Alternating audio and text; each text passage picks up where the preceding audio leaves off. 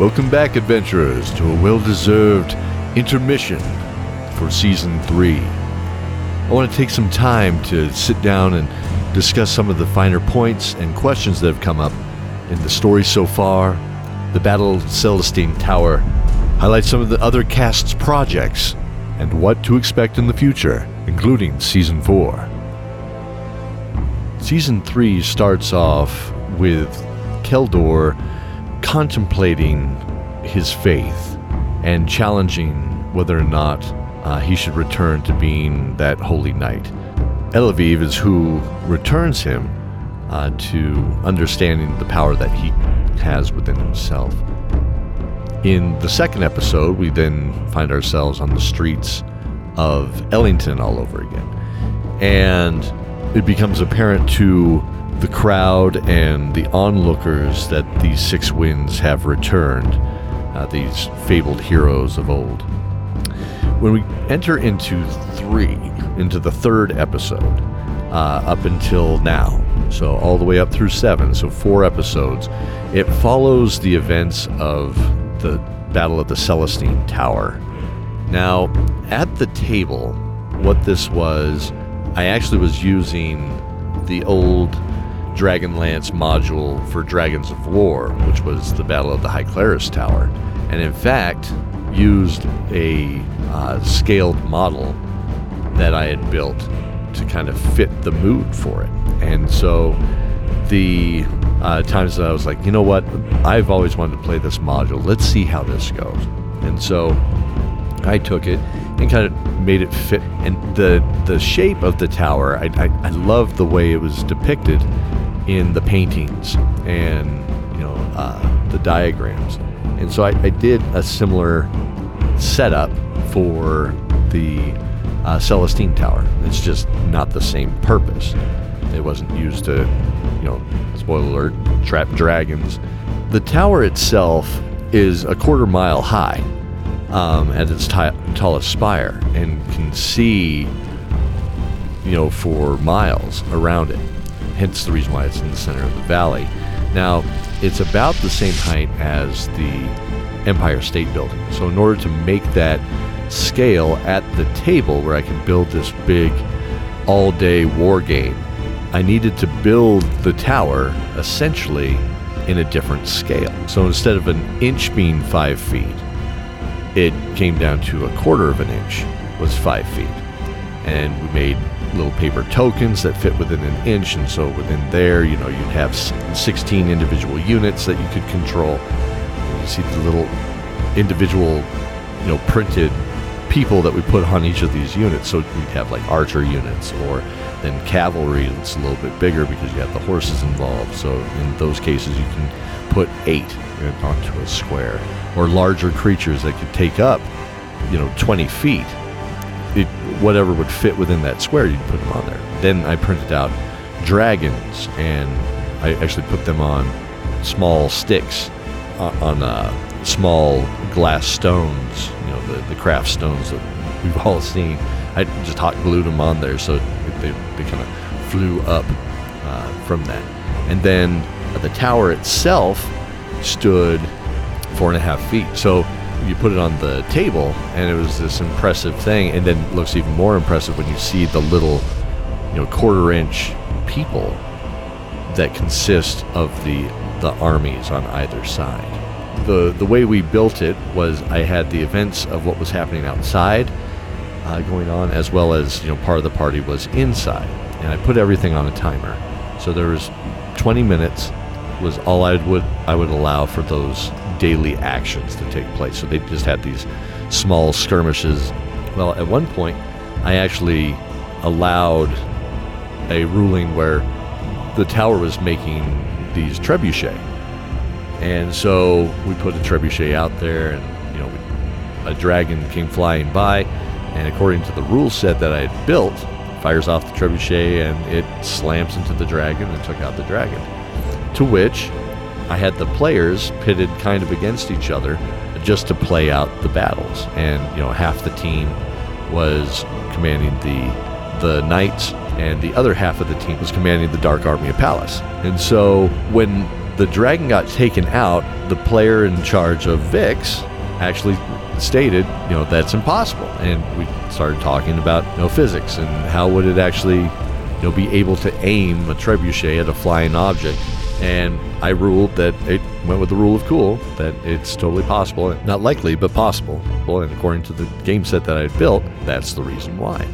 And it it caused a tiff at the at the table, and so that's just kind of a tongue-in-cheek moment when we have Vix actually saying that in the show. It just kind of harkens back to what actually happened at the table, where they they kind of got into it a little bit. But that was uh, just one of those those funny game moments. Now, in the story for the you know Dragons of War, of course, that's very you know tied in with Dragonlance and those companions and all that stuff. And there's multiple different ways that the the tower can be either defended or fall. In ours, it actually makes more sense that who came to their aid was the stone monks, the librarians of the ivory tower. So the battle system rules that I put together was a mixed bag of using the old battle system from first second edition there D&D. It was similar to that in the size and shapes of the squares that were utilized at the table. I coupled it with wanted not to be just unit versus unit, but even brought it down to where you could have it at a skirmish level if so needed. So it was an epic setup. So that's where Benedict was able to shine, or where you know Keldor was able to shine, or, or, or what have you. When their unit would clash with another, we'd roll the results take the casualties out, of course, leaving out the, the VIPs from that collateral damage, and then put them on the table in that formation. So we'd have the formation versus formation onto the table into their own squares. And then we had some rules set up to where the siege engine fire, or you roll every round to see if there's a hail of arrows. You know, it's all random across the board, so it gives that sense of the chaos of battle. Uh, it wasn't a perfect system, but it was fun, and I think I'll bring it back at some point. I liked the way it was set up. So, this all day war game where you have hundreds and hundreds of combatants on the table, I wanted to take us down to the level where we could empathize with the individual soldier. And that's the story I wanted to present in the four episode arc of the Battle of the Celestine Tower. Season 3 has brought on some serious voice talent, and I wanted to take a moment to recognize some of these entertaining bios that we have listed for our cast. Sunny Alyssa Wolf is an annoying theater kid from LaPorte, Colorado, a tiny nowhere town 30 minutes outside of Fort Collins. She loves adventure and seeks it through the arts. This, however, will be her first time ever voice acting. New to the Colorado art scene, Elizabeth Riggs is an actor, improviser, voiceover artist, and cat lover. Heath Martin has been a performer since he could form words, an accomplished gospel and R&B singer who is most notably was signed to megastar manager Dick Scott, and an artist in waiting on Blackground Universal Records under the name AM or Anthony Martin during the early 2000s with label mates Aaliyah, Tank, and Outsiders for Life. Heath changed his focus to stage, film, and voice acting in 2017 with appearances alongside Michael Madsen in 2019 film Silence in 2020 and Retribution and other independent projects. Voice acting created a new outlet for Heath, and he fell in love with the art form immediately. Coaching from his mentor, the amazing Steve Blum, the voice of Wolverine and many others, to David Sobolov, the voice of Grodd on CW The Flash, and Everett Oliver, legendary booth director, Heath has had many voiceover roles in video games, web dramas, radio theater, narration, online D&D role-playing adventures of note, promo, animation, and movie trailers, but to date, one of Heath's favorite projects to work on was The Killer Jinn, an independent video game. Cheyenne is a writer, editor, and podcaster with far too many projects in the works at once. You can find her poetry, fiction, and fangirling on podcasts like Alternative Stories and Fake Realities, Word Wonk Pod, and The Story Vault.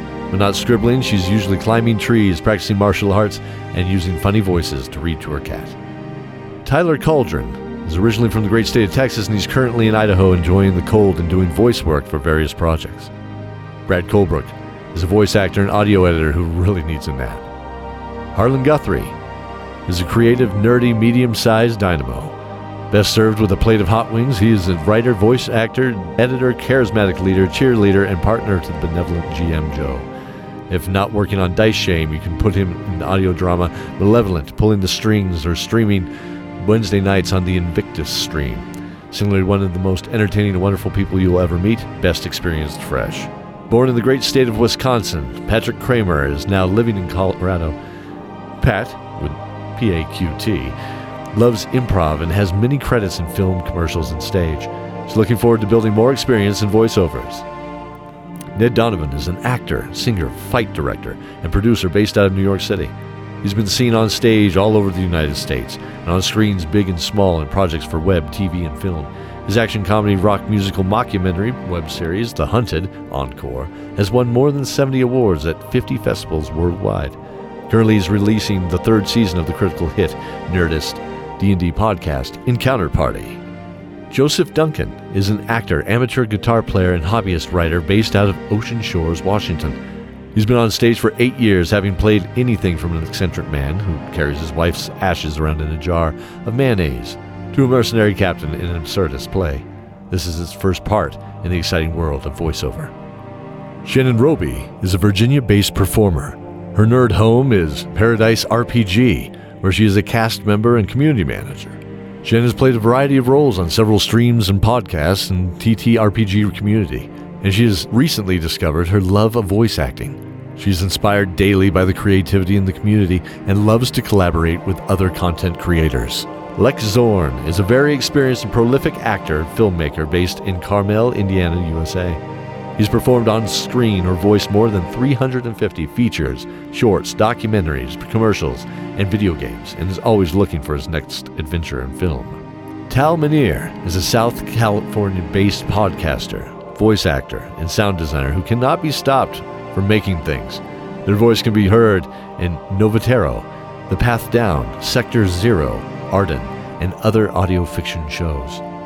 Matthew M. Bianchi, hailing from the Pacific Northwest, Matthew splits his time between the games industry and voice acting. Michael Rigg is a transmedia creator from Chicago, Illinois. He's the author of the novels Clockwork Looking Glass and Clockwork Pandora, as well as the creator of the podcasts Copperheart and the Steamrollers Adventure podcast. Scott C. Brown is most widely known for his film work with the cult hits The Gamers, Darkness Rising, and Gamers, Hands of Fate. He is an original cast member of the web series Journey Quest and editor of its third season. He is also in Humans and Households, Natural One, and other non gamer related films. In 2013, Scott moved into producing, found Two Bards Productions along with Andy Dobrowski. They are the duo behind Two Bards, One Mic podcast. Sam Weigel is a Minneapolis based photographer and podcaster. As co host of the World Forge podcast, he dedicates himself to helping his listeners build bigger and better and to spreading the joy of roleplay to new audiences. Piper Cleveland is a writer, illustrator, and podcaster based out of Minneapolis. As co host of the World Forge podcast, she dedicates herself to helping her listeners build bigger and better and to spreading the joy of roleplay to new audiences. David Tilstra is the Dungeon Master for D&D 5e Actual Play podcast From Afar podcast. Cody Miller is an actor and writer in the Denver area. He received his BA in Theater Arts from the University of Northern Colorado in 2001. Since 2006, he's been involved in Avastrum, an interactive theater group based in the world of Harry Potter, where he's been an actor, writer, director, videographer, film editor, prop builder, and audio engineer. He's proud to portray Zoran in Dice Tower Theater's production of Dawn of Dragons. This list is far from exhaustive, but as you can see, it showcases the level of talent that have joined us on board with this show and is greatly appreciated. And where do we go from here? Besides discovering what Dabria and Una are up to, well, following the conclusion of this season, we'll be taking a bit of a break to try and get as much of the cast in to record at the same time following the delivery of the vaccine. This may cause a delay in the delivery of season four, but rest assured, we will keep you up to date as we proceed safely. It's been a hard year for all of us. There's no small way that this pandemic has affected any of us listening to this show. The purpose of Dice Tower Theater was to provide notes back to my table's game. That was the original purpose, the original audience, and it's grown from there. And for that, I'm very, very thankful. The pandemic has caused much strain between the party and I. I can't wait for this to go away. For things to return to a somewhat normal. It doesn't have to be the old normal, it just needs to be a normal. I miss my friends. I miss having the ability to tell them how much I love them face to face, the role playing at the table, to share a drink and have a good laugh, to enjoy life together. Living in isolation has been hard. I know we've all been affected differently and different ways. I feel it's very important for the immediate group to record season four together. There's a spiritual process that happens. I think it's much needed. We relive those moments, although it is in imagination. There's something about it that feels somewhat real, at least echoes of real. It becomes more of a journey when we relive it together. For that, I feel it's worth the wait. But until then, I can tell you the script is written, and I'm very proud of it. So until next time, where we will find out more about the mysterious and dark Dabria and Una. Hmm. What lies in store for Zoran then, now that Benedict, Keldor, and Elaviv have left? So stay safe, adventurers, and remember the oath.